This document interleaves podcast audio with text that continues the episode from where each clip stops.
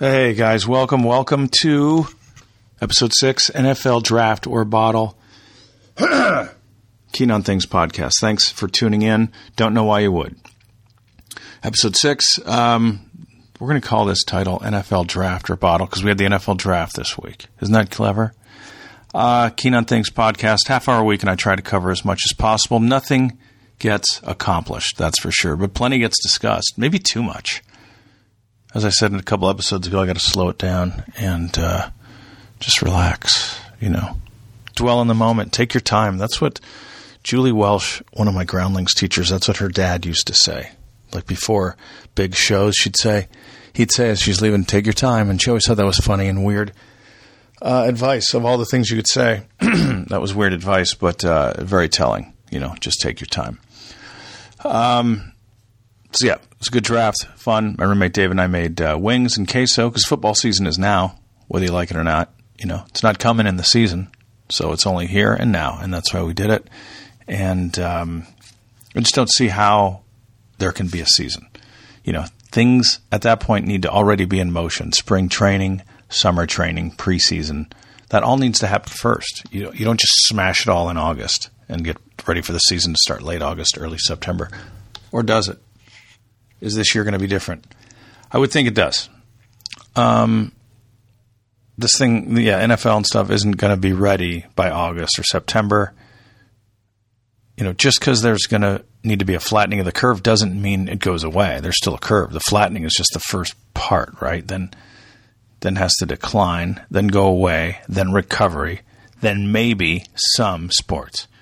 It's like six things these athletes have families who probably don't want them exposed to the virus, you know, and then bring it home to the spouses and children. Empty stadiums or not, and that's half the allure to watch these games.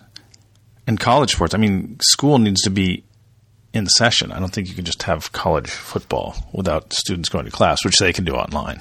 But unless the season starts in November or something, and that could happen with global warming, maybe that'll be a thing. What are we going to do, humans?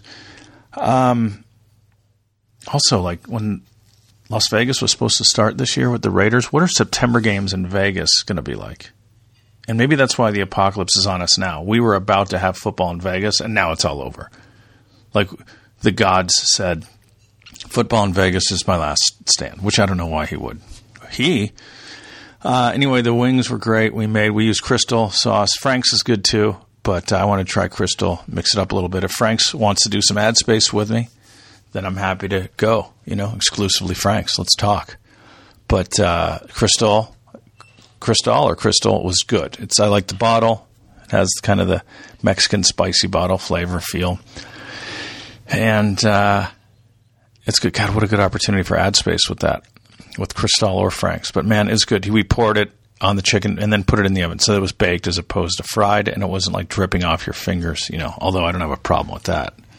But uh, it was baked in there and it just tasted so good. Um, I made the queso, used Velveeta, Rotel peppers, and La Pref- Preferida peppers.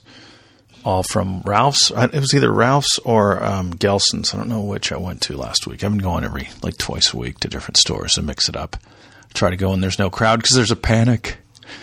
Um, Velveeta Rotel, it's so easy. Just drop it in, let it melt over the course of half an hour. I put it on low, man. Let that simmer. And just because it's like mush doesn't mean it's ready. Let make sure it's hot and soupy, you know, and easier for the chip. You don't want crud chunks on there, although some of you might. Uh, these are all opportunities, guys, for ad placement. Um, we cook drumettes. I don't know if I like that word, drumettes, but I like the taste. You don't spell it, son. You eat it. Well, you don't say. That's from uh, you don't spell it, son. You. How spell? That's from um, John Hughes, Sixteen Candles. The grandparents. How spell? How say? Well, you don't spell it, son. You eat it. Um, so yeah, baked as opposed to fried. The taste was really in there, man. No sloppy fingers with sauce in the fingernail grooves. Not hard to make. Uh, my former girlfriend was a great cook, and uh, as well, and we she made some great delicious things. We did a queso with sausage in it once or twice, and it was amazing. My former girlfriend's so weird to say. I think I say former ex just sounds so. I don't know, like you killed something, but uh, former is uh, if the person's still special and you still, you know, still love her and stuff. So I just former X sounds so finite, pretty rough. Um, but uh, I think part of that we're diving into the relationship thing for 30 seconds here. I, I, still wanted to drag my single lifestyle into the relationship, which was a mistake on my part. Um, and it wasn't the the the single lifestyle, not like seeing different people part, but keeping to myself part and not sharing, not being held accountable. That's the part of the single life that I tried to drag into a relationship, the keeping to yourself part and the not sharing part. Um, but the payoff of letting someone in is uh, you allow that stuff in your life, and it's great. So I'd encourage it. You know, I'd encourage not doing what I did. But I'm 47. I still have time to figure it out. You know, I, I still have time to figure out stuff I was supposed to figure out 20 years ago, right? I mean, give the relationship a chance. And in some areas, I feel like I didn't but uh, I need some time and space. And then by the time you get the time and space, and that person's moved on. So anyway, um, biggest football news this week, other than the draft, more than the draft, was Gronk joining Brady in Tampa. Strange market, very strange market for those two party animals because it's pretty conservative. But whatever, right? They got Arians, who's going to be fun as hell. And they got a couple good drafts. Brady gets a say in the draft, so that's the reason he picked Tampa which is interesting. That's how you lure these guys. I always thought a team that wanted LeBron should be like, hey, we'll give you like 2% ownership for life. You know, what's 2%? You're a shareholder and you'll have a real stake in this team and market even after you retire. I don't think anything was stopping him from coming to LA, though. Bummer about this season. But uh, those guys are in Tampa, Florida, sunshine, partying with Arians. It'll be a fun team if it happens, you know, we might have to wait a year. Um, Arians will have looser reins on Gronk than Belichick did, but I think Gronk knows when to reel it in. I don't think he's toxic at all. You know, I think uh, he's party, he's fun, but but he wants to win, and he's all about that. I don't even know if Aaron Hernandez was toxic for the team. His toxic toxicity was more personal, like you know, his personal life.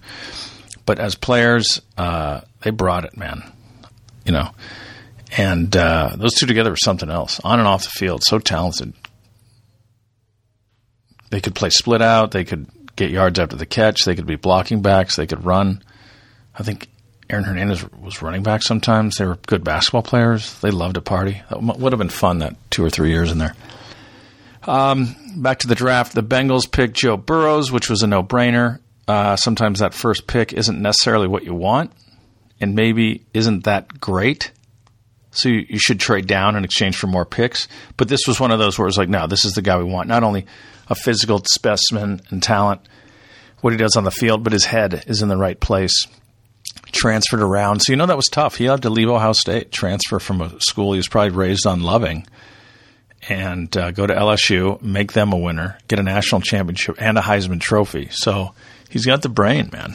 Th- those transfer situations are tough, especially when it's a school like – you know, had I gone to Michigan or Notre Dame, USC as a player and sat on the bench and people said, hey, come to this smaller school or this other school that's not as highly touted, I'd be like, ah, I kind of, I really like the label of being on this team, even though I'm on the bench. I, I don't know. That's tough. And he did that. So that, that, that took courage. And then to make the turnaround with LSU that those guys did is incredible. So he's a player and leader.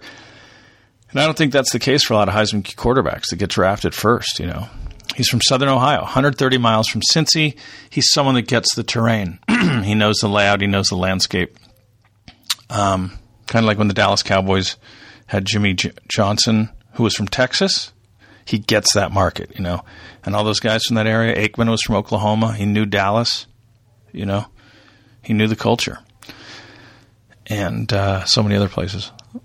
Burrows is a winner Heisman and national title. So impressive. I think Charlie Ward of Florida State was the first I know to do that. I remember it eluded so many players. Like if they got the Heisman, like a lot of Miami quarterbacks, like Vinny Testaverde, they'd get the Heisman but wouldn't get the national championship.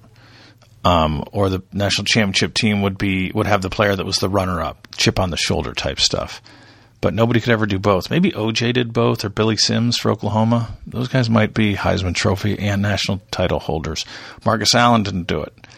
Um, Tim Brown didn't do it. Charles Woodson eventually did it in the late 90s. So it's not easy to do either, Heisman or national title, or to even get close.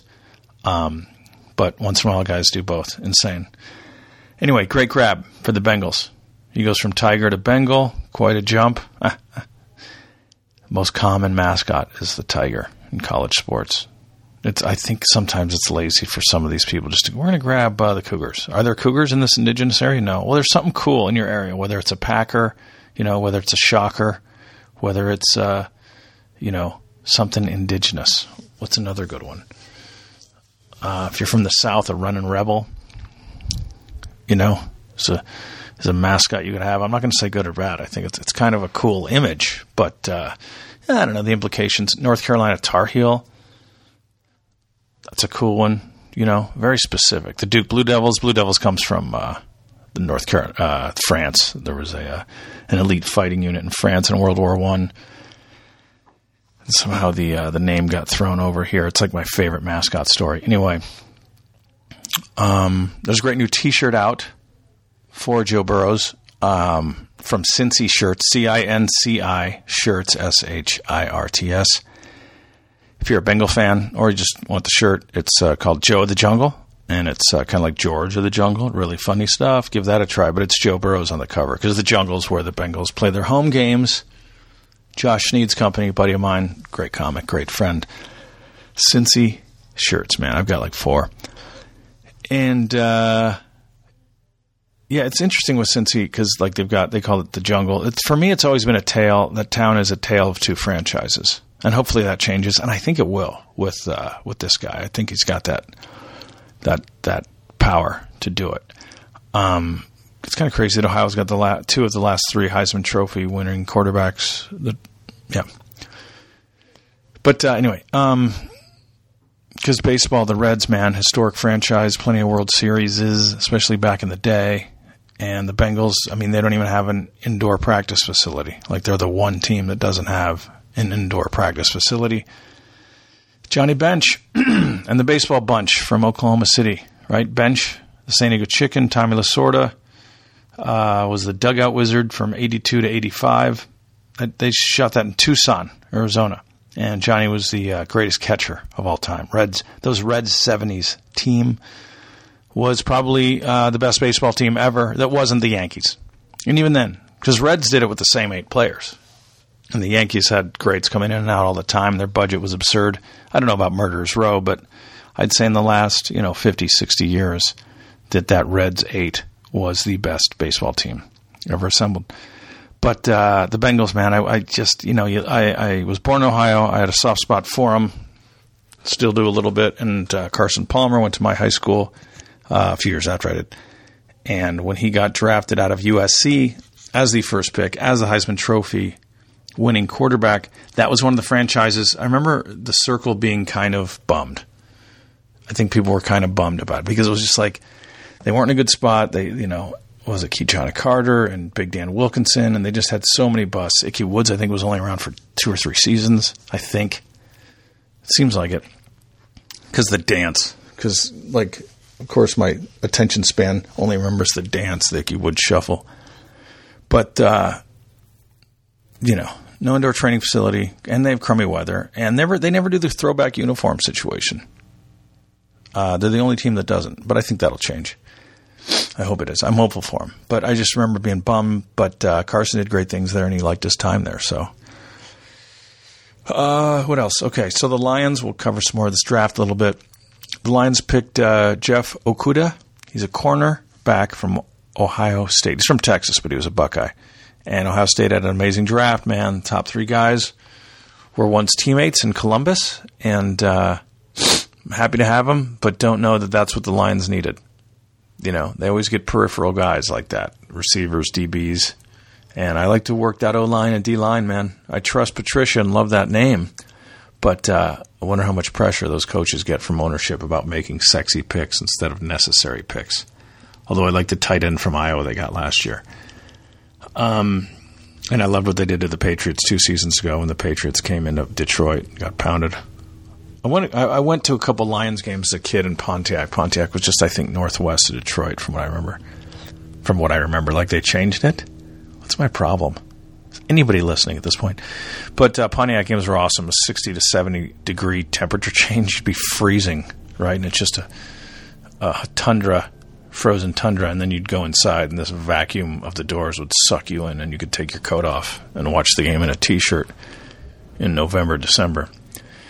But um, anyway, yeah, I still, it's weird. I still like them. You know, I was 11 when we left Michigan. Um, and, uh, you know, then you take to the Rams and Raiders were both in LA when we moved out here. So they were the team, you know, and my, so I didn't really have a split. I have a split. I had, had like a three way split with the Lions, Rams, and Raiders. Now the Raiders are in Vegas. I'm all over the place, man. It must be so nice to have the clarity of one market. You know, if you move at the right time. 11 was just too, like, had we moved sooner or later, I could be exclusively Lions, or sooner, I wouldn't even have known the difference. But uh, what are you going to do? I didn't even live in Detroit. We lived in southern Michigan, right on the border. Uh, at one point, do I have to go exclusive? Like, do I ever need to? I, I don't know. Can I put the Tigers and Lions on a back burner while I go on and live my life? I feel like I'd be betraying them. And my sister got me into the Red Wings in college because she went to Hillsdale. I think I ice skated five times in my life and played hockey maybe twice. So what am I even watching it for? But it is exciting, especially the playoffs. Um, God, there's so many good opportunities for companies that do some ad space on this, right? Jump in, man. Do some ads, get sports stuff. Are you kidding me? Um, so it's been great. Um, this is what are we in week? We're about halfway through this, even though I think we're going to burn time today. Normally it's a half hour, but we're going to fly, man fly. Well, we're going to cover a lot of stuff. Jordan Doc, uh, parts three and four were on last night, the second week. They've been doing two episodes a week. It's amazing, man. It's a great. It's called uh, The Last Dance. It's about that last season, that last playoff run by the Bulls. It's fantastic. Uh, as a Pistons fan, as a kid, uh, I was rooting. I was rooting for the Pistons, and um, but once they passed Detroit. Once the Bulls got past Detroit, I was all about the uh, the Bulls. Yeah, because I liked them. I didn't hate them, but I definitely wanted the Pistons first. I was bummed that they didn't put out a bigger fight. In '91, they got swept, and it's like win one game and then don't walk off the floor early like that. Like that was gross. Um, which they covered in episode three last night. Three, four, episode four, as the Bulls make their climb. Look, Lenny Bias out of Maryland doesn't die of a coke overdose overdose with the Celtics. I don't know if the Pistons ever get two titles. Maybe one. And the Celtics win one or two more, maybe three. I don't know. They go into the early 90s. But uh, Lenny Bias dying is a, is a, huge thing. But the Pistons were tough and they wanted it. Uh, Bulls logo. I don't know if you know this. The Bulls logo. People have been pointing this out. You know, it's the, the head of a bull, the face of a bull. If you flip it upside down, you can actually see Scottie Pippen getting fucked by Jerry Krause. I don't know if you saw that part, but uh, it's in there. Call in now to discuss. Uh, Ramadan starts this week. What else? Um, so happy Ramadan. I don't know if that's what uh, you say, or have a good Ramadan or something like that. But that's uh, comes a couple weeks after Easter, I guess, or a week after. Um, been watching Kids in the Hall, breaking up some of the depressing documentaries with Kids in the Hall. Brilliant, five dudes. The symmetry is is the most significant thing that I see come out of that. Um, they're out of Toronto, I would imagine, and five of them. It was late '80s, early '90s. Ran for about six, seven seasons, and then they all went their different ways. And they're all so funny, man. And they, you know, they cross dress and cross act and stuff like that, and it's great. Um, the biggest thing I come away with it is the symmetry, and that's what you see in any like company, coaching staff, acting troupe, uh, writing team uh, I guess parents couple, a relationship couple, is the symmetry, and it's just uh, amazing. So good together, all five of them, moving without the ball, and uh, so I'll watch them. They're great, and it's the Canadian style. It's just so clever.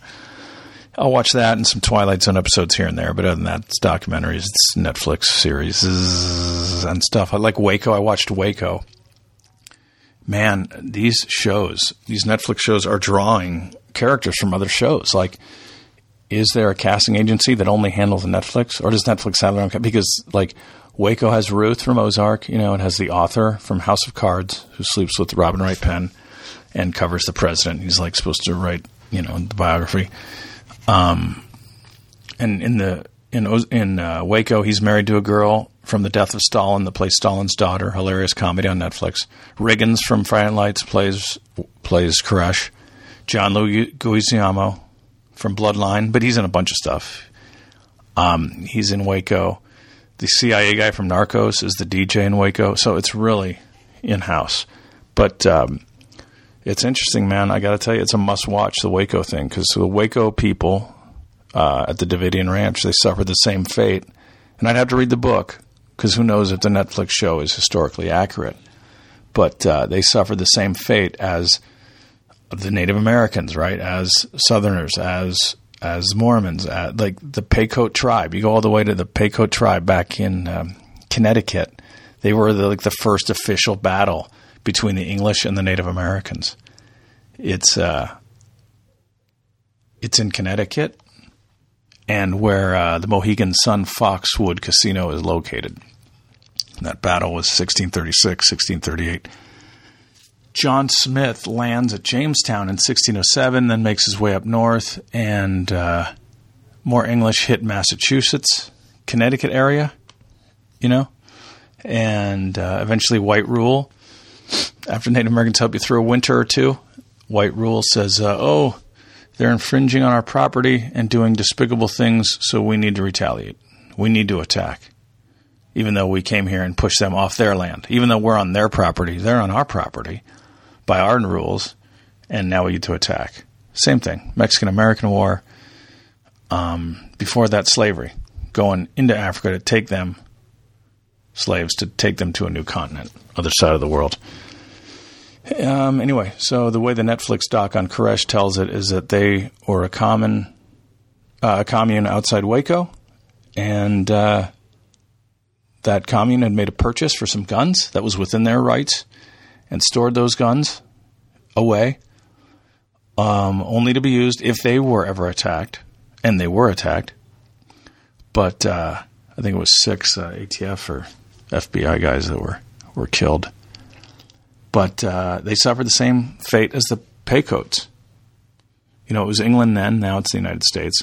Whatever form it comes in, it's evil, right? Same philosophy we have in wars today. The ATF, alcohol, tobacco, and firearms, and explosives they get wind of this commune having guns and ammo, whatever that means, right? Which was within their rights. And they collude with the FBI to take action because they need to look good and get funding for the following year to maintain to maintain, right? And uh, like 75 people died. 25 were children, roughly. This is, these are rough. Tear gas was fired into the commune, and the commune caught on fire, and people perished. And it's not the first time either. They had a whole list at the end of that of times that uh, ATF had done that, the United States government had done that to people. Sent in the tear gas. They're like, yeah, we didn't know it was flammable. We were just trying to get them to come out. They didn't come out. They stayed and died because it was a fire. They were scared they were going to get shot. They didn't know what to do.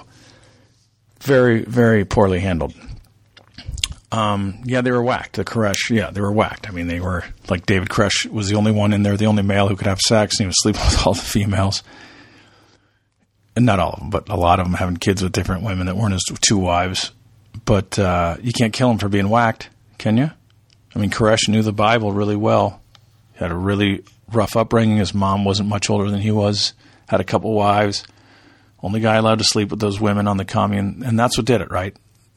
The head of the ATF was probably like, I have one wife. She doesn't love me. I don't love her. We don't have sex. And this guy's out in Waco gets to sleep with multiple women that live under his roof.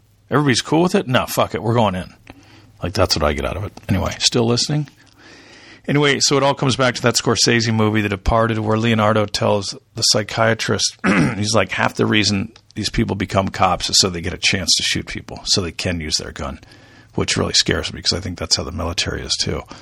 It's like uh, they want the excuse. It's like protect and to serve is nice. Mm, we want that excuse to shoot and be seen as a hero renegade you know, that's a lot of the drive. So you arm an, any agency enough, eventually they have to prove that they need those weapons and technology, and those things will be used at all cost. A weapon unused is a useless weapon. That's from Spike, uh, Spies Like Us. mid 80s, Chevy Chase, Dan Aykroyd. All over the place here. Uh, something to think about, you know. Anyway, uh, that leads us into um, it was Earth Day as well a couple days ago, and that leads us into Planet of the People on YouTube, which is uh, Michael Moore's recent. He's not in it; he only produced it. Uh, the writer, director, interviewer, someone is, is someone who's worked on um, on all of Michael Moore's, not all of them, but most of Michael Moore's projects. And uh, okay, yeah, we got plenty of time here. We're supposed to only have five minutes, but we're probably going to go another ten. And it's nice to have this outline in front of me. How's everybody doing? Chime in, email me, call, text, TikTok me. Can you TikTok someone? Uh, but yeah, Planet of the People was really good. He's not in it, but the writer, director, interviewer, uh, his name's Jeff Gibbs, and he does a great job. It's all about the environmental movement trying to remedy the environmental problems by robbing Peter to pay Paul, right? Doing other things that are harmful to the environment as well. Fuel things on something other than coal, but still using coal like all these agencies, biomass, all this bullshit. They they claim like, oh no, it's all solar power, and it's like solar power can operate all this. You're still using some coal, and you're chopping up trees to use as fuel because it's not as bad as other things. But in the end, the earth still suffers. And the word bio is thrown in front of things, and it's just supposed to be good for the environment. Yeah, bio Coca Cola. It's really good. Bio McDonald's, and we're so self-congratulatory. Any any sign of us doing something good, and it's like, yeah, we're American. It's we're gonna it's our downfall, right? We just think because we're born in this country that it's automatically better. Entrepreneurship is amazing here, yeah, but don't be so self-congratulatory, all right? We give ourselves pats on the back and awards, and the earth and animals suffer. So, um, I'm going to read some takeaway quotes from Planet of the Human Beings for Planet of the People, which was amazing. Um, just as bad as what's happening to the planet is the misperception that we're actually helping it. The belief that wind and solar is producing all the energy when we when really we're still using coal. Not as much, I imagine. Is it a decrease? Is a decrease at least an improvement? Oh, this is a question I had. Is decreasing the coal use an improvement, or because we're burning down trees, but like these trees can't grow back and be used as fuel again. They're going through the desert and wiping out 500 year old trees. And it's like, okay, the desert still has life. You can't take life away like that. Tesla cars are built with aluminum, which is worse than steel. So that's something to think about. We're uh, all still sucking on the teat of corruption. You know, we're still hooked up to the grid. It's just disguised differently, more clever all my friends are going to hate me after this that I grew up with. And then their kids who are going to be going to college soon or in college are like, oh, this is interesting. But in another 20 or 30 years, they'll turn a blind eye too because they're, you know, making a nice salary. Their opinions depend on where their uh, finances come from. Deserts are not dead. They have beautiful plant life to them, and just assuming they're dead and wiping out 500 year old plants and trees for fuel is messed up because that doesn't grow back the next day. The most profound quote I got out of it was humans are experiencing the planet's limits all at once. Like everything's being pushed, and the planet's just like, okay, I, I got it, like speed wobbles, you know if we're not going to uh, tool back human consumption, we'll have to accept mass human death and uh, my personal fear is that the powers that be are fine with that. They're like, okay, how do we cover our ass? The 1%, the 5%, whatever. Nice chair. Um, industrial agriculture is subsidized by oil and it's not sustainable. That's another quote from there. And uh, this is me. I just feel like after having traveled the world and seeing other cultures, how into the earth they are in kind of community. Americans are so disconnected from nature and history and science, and uh, it's just it's economy at all cost, and we are slowly paying that price.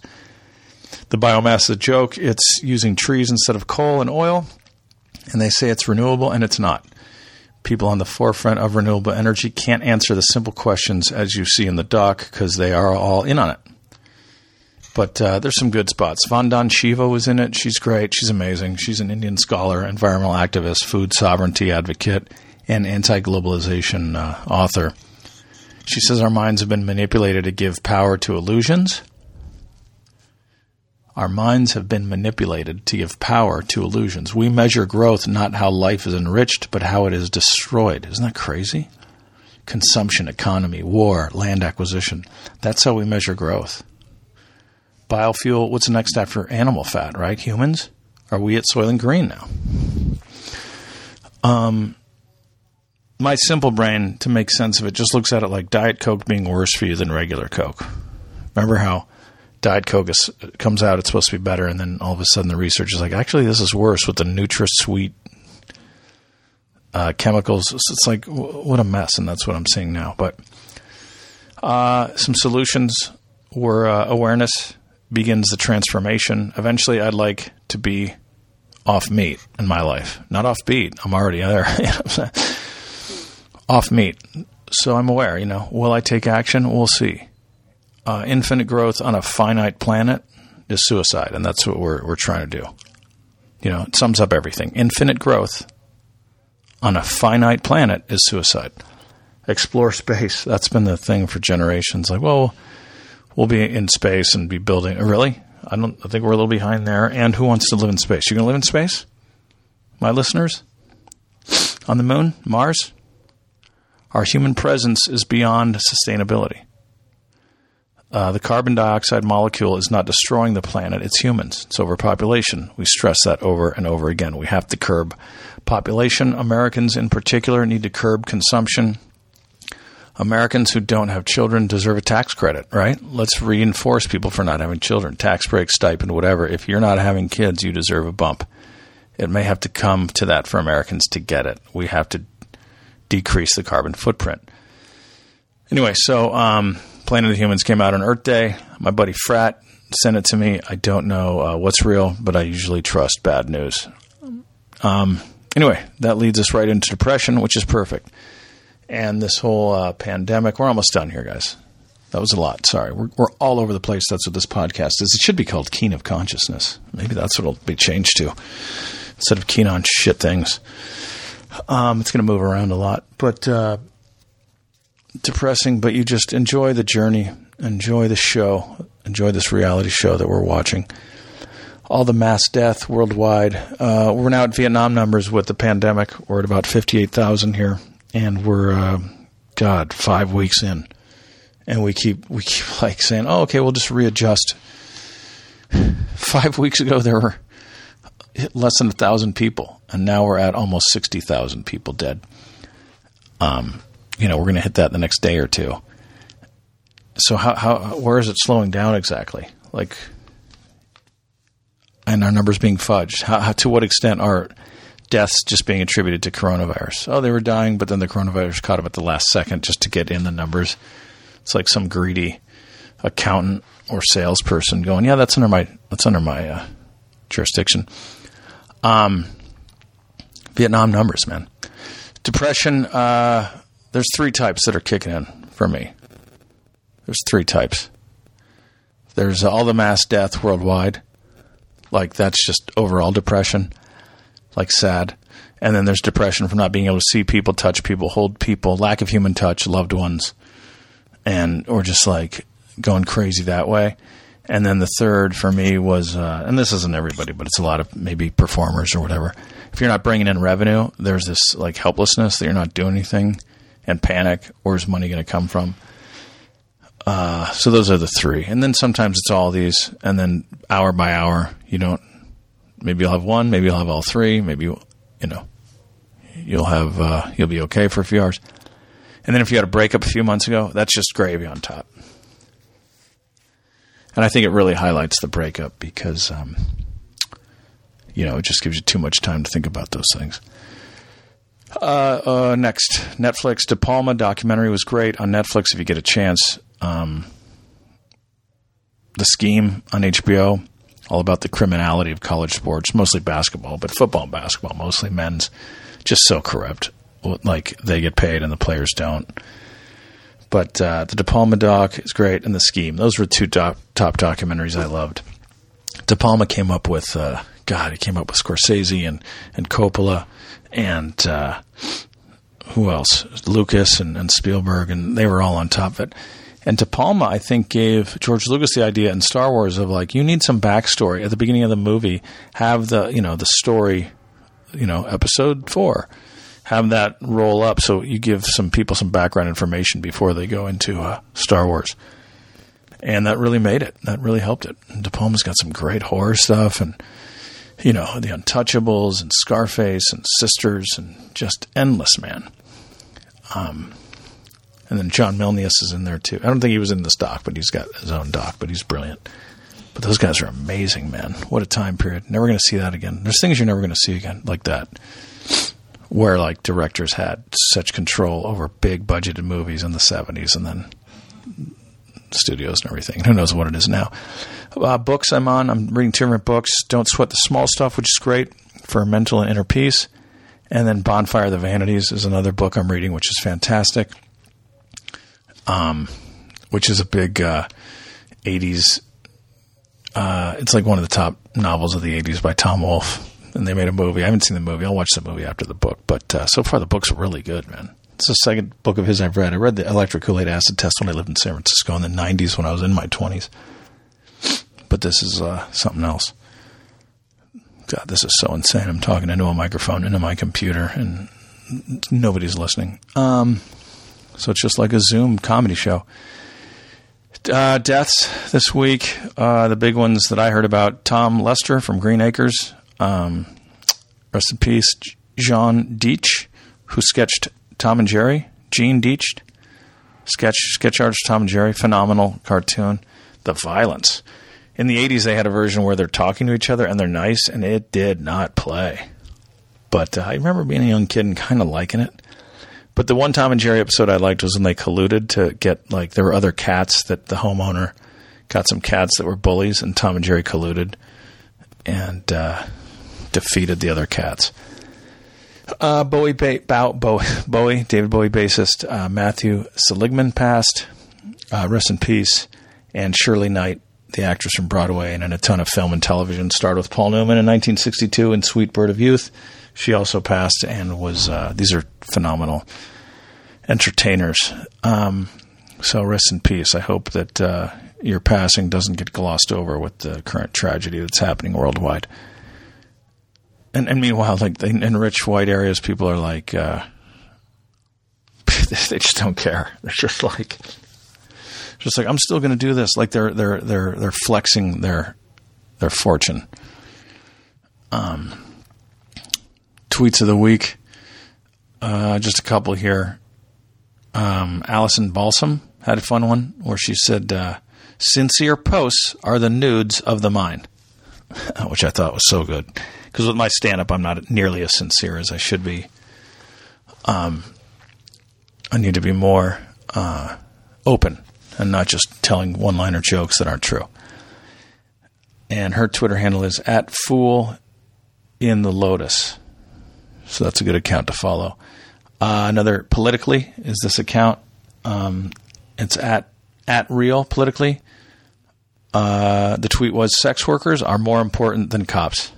I was like, yeah, that's true. They they do relief where the cops pound people down, but the sex workers, uh, they they they serve a purpose for sure. Um, and then here's a cute one: tweet of the week, Sarah Pearl. Um, follow her on Twitter. What is the etiquette? What is the etiquette when you have two Zoom birthday parties scheduled for the same time? Not funny. Like if you're a parent or you know what the Zoom thing is. Yeah.